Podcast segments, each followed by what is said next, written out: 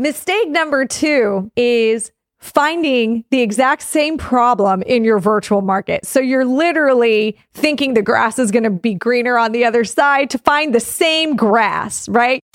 This is game changing information guaranteed to raise your real estate wholesaling business with actionable steps you can take immediately to navigate the ins and outs of wholesaling and start making money today.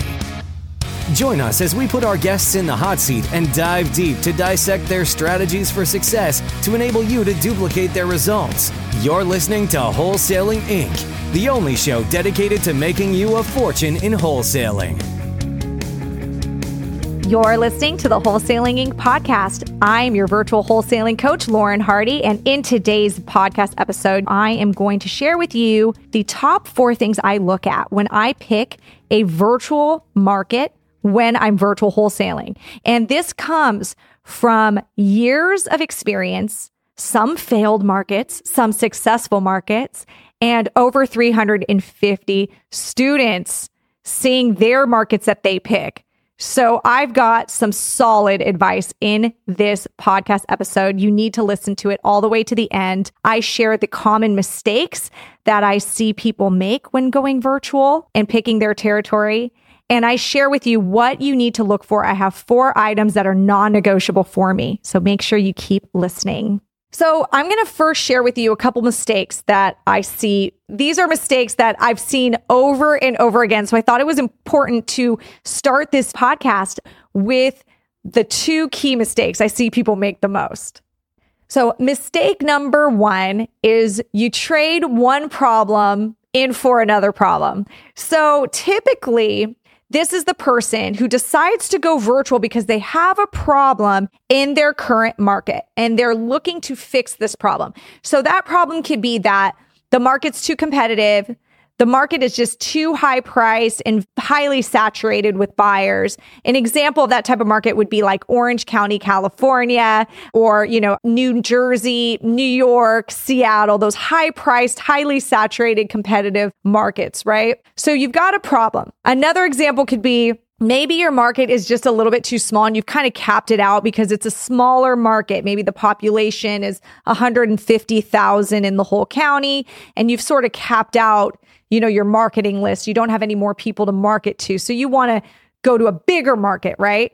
So it starts with the problem and you're looking to fix that problem by going virtual. But the problem then you find is you just traded it in for another problem because the next market you picked has another issue, has another problem. So I call it trading in one problem for another. Let me give you an example and I'll use a student that I have currently. Love this guy, not picking on him at all. Um, but it was exciting because it gave me a moment, you know, to give him some direction. He originally was in a market that was right outside of Chicago. It was like a suburb outside of Chicago. I don't even know the name of it, to be honest. It doesn't even matter. It was a smaller market and he was doing very, very well. Like he was wholesaling houses pretty regularly, but he was running out of people to market to because the area was small and he wanted to grow. He wanted to do more volume. So he decided to go virtual. So he got into my coaching program. And at first, he had in mind these markets that he's just sort of seen on the news that are doing very, very well. You know, they happen to be in Florida, right? And Florida's super hot right now. And so he picked some very, you know, highly saturated, very, very hot markets in Florida, thinking that, you know, that's so different from the market that he's currently in. There's going to be more people, there's, you know, a bigger population base. So he's solving his problem. But what he doesn't realize, and this is where the experience comes in that I brought in, is that he's now just trading one problem in for another. So in his current market, it's not that saturated with competition because it's a less known market. I mean, it's so less known that I can't even remember the name of it, right? So it's not highly competitive. And he's not used to competition. He's really not used to talking to a seller and having six other wholesalers he has to, you know, bid against, right? He's not used to that. He's used to running out of sellers to market to. He's used to maybe having a harder time finding end buyers, but he's not used to acquisition type issues or lead generation type issues. So, what I told him is, you're going to go to Florida you are going to go to Tampa or whatever the market was. I'm pretty sure it was Tampa. And now you're going to run into acquisition issues that you're not used to experiencing and you're not going to like it. I'll tell you what, acquisition issues are the worst. I would say of all the issues, that is a problem that if you're not used to dealing with it, you're not used to a lot of competition, it's pretty hard to get used to it. And I said, You're just trading in one problem for another. So my advice to him was, Why don't you just find another market right next to you, another suburb?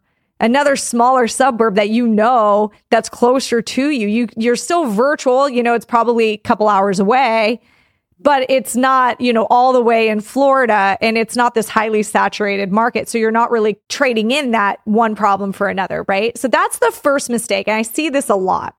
Mistake number 2 is finding the exact same problem in your virtual market. So you're literally thinking the grass is going to be greener on the other side to find the same grass, right? You're literally leaving one market to go virtual. And then you literally are encountering the same exact problem. Just, you know, now it's four hours away from your house. You have to actually get on a plane to go there, right?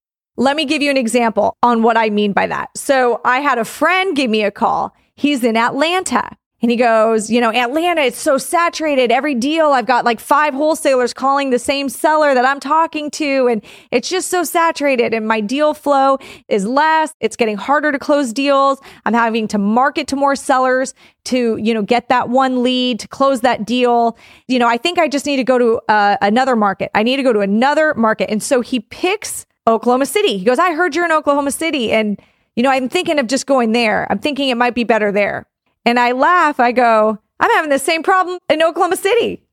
So you're literally just going to now have to work harder to do the same deal volume that you're used to in Atlanta. Because I guarantee there's probably not much difference from Atlanta to Oklahoma City, or at least maybe the outskirts of Atlanta to Oklahoma City.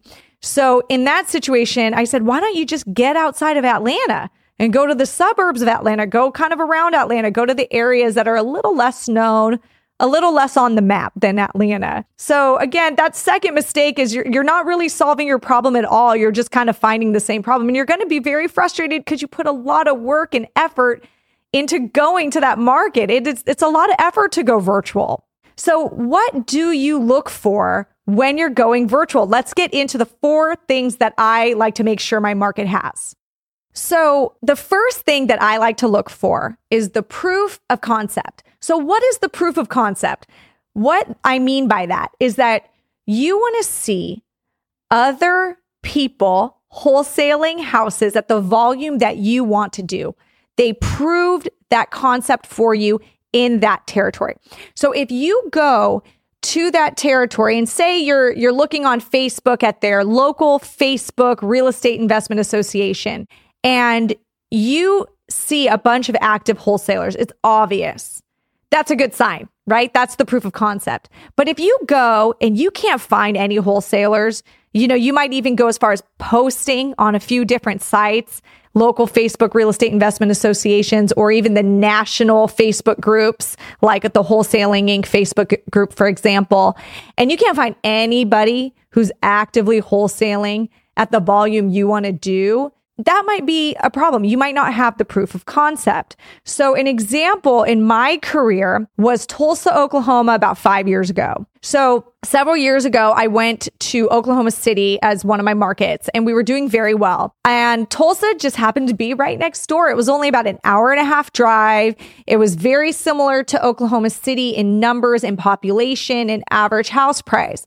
So, I thought, no brainer. This would be so easy but I could not find active wholesalers there. The only thing I heard from other, say, flippers, landlord buyers is they'd say, you know, a wholesaler may come around but they don't last long here. And I'm not sure why. But wholesalers really don't hang out in Tulsa for some reason. It's funny that just Tulsa at that time was just very behind the curve as far as wholesaling goes. They were a little prehistoric, I guess. Now, times have changed. So we stuck it out and we stayed in Tulsa. But I will say that it was very difficult because I didn't have wholesalers to collaborate and joint venture with. You need some wholesale activity. A little bit of competition is good, especially when you collaborate together. And I didn't have that. So we were stubborn. We stuck it through. But I will say that I've been in four different markets since then. And that was one of the hardest markets we've ever broken into because we didn't have the proof of concept. So I recommend finding the proof of concept because you need to find that joint venture partner to first work with, which is one of my number one rules. When you go virtual, you need to start working with a joint venture partner. If you don't do this step, it is going to be a very long learning curve for you. So please listen to that advice. Find the proof of concept so you can find that joint venture partner that you can work with. So the next thing I look for is average house price within the county of your virtual territory of interest. So there's two ways to go about your wholesaling business. I call it squirrel hunting and elephant hunting. Squirrel hunting is where you are going to have smaller deals, but more of them, more volume. Elephant hunting is less volume, bigger deals.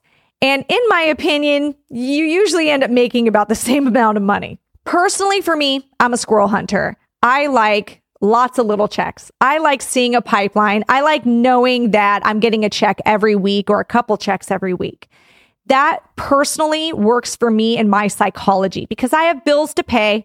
I have two kids. I have responsibilities. So psychologically, I like seeing that I'm getting paid more frequently.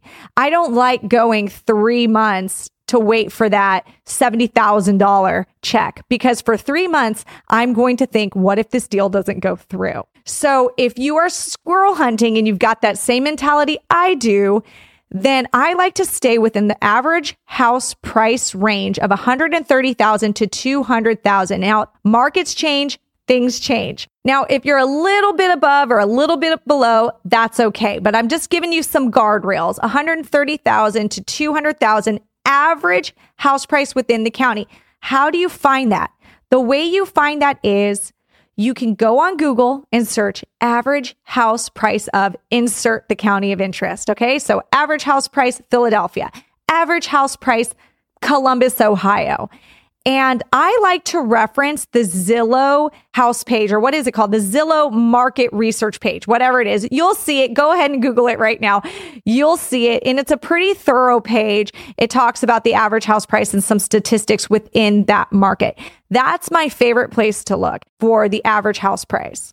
Now, if you are an elephant hunter, good for you. You're a little bit more flexible. You can go above 200,000. You know, I, I see most elephant hunters stay out of anything above 500,000. Anything above 500,000 starts getting hyper saturated. Now you're talking the really high price markets, Seattle, New Jersey, Rhode Island. It gets harder to play in that pond. If that is something you want to do, more power to you. Um, I know a lot of house flippers that do very well or value add type developers. They do very well in markets like that. Uh, but for the sake of this, we are talking about wholesaling. So let's stick with that. And that takes me to my third piece of advice when finding your virtual market population size within the county or metro. So I don't want to go anywhere that's too rural.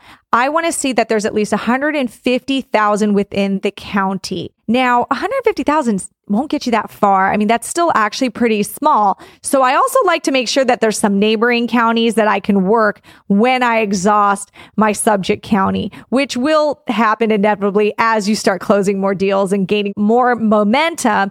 You are going to want to expand.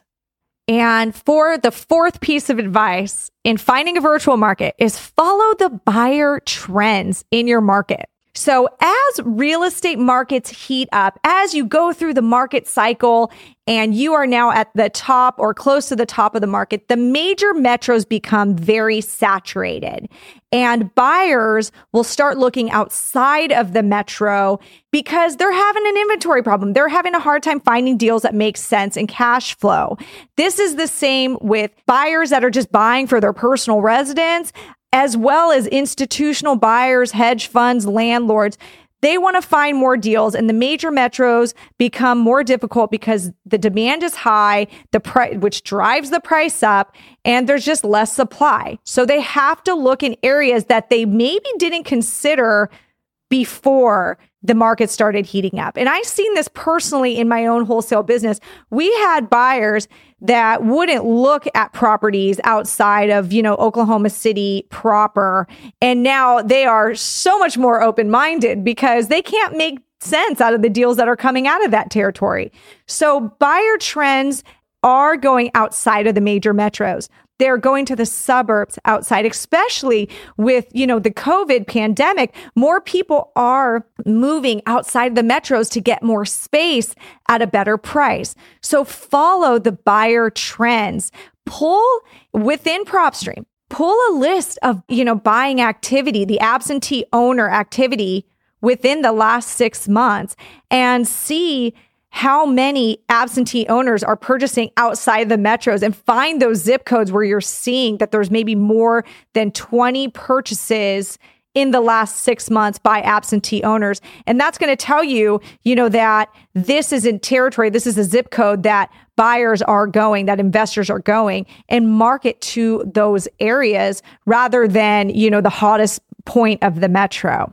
So that concludes the four things I look for when choosing a virtual market. I hope you guys liked it. Hopefully you got a lot of practical information out of this. It's my goal to always give you practical information that you can take and use in your business with every piece that I do. If you are looking to go virtual, I want to help you go ahead and check out www.virtualinvestingmastery.com, where I have an amazing group of people, amazing group of students, and I've helped a lot of people take their business um, from you know their backyard to their virtual territory. And I want to help you, so make sure you check that website out. Thank you so much, and I will see you next time. That's all for this episode. Your next step to success is to continue the conversation over at wholesalinginc.com by joining the mailing list, as well as get your chance to book a strategy session to learn the systems and become part of the tribe and work personally with one of our amazing coaches. We'll see you next episode with more ways to make you a fortune in wholesaling.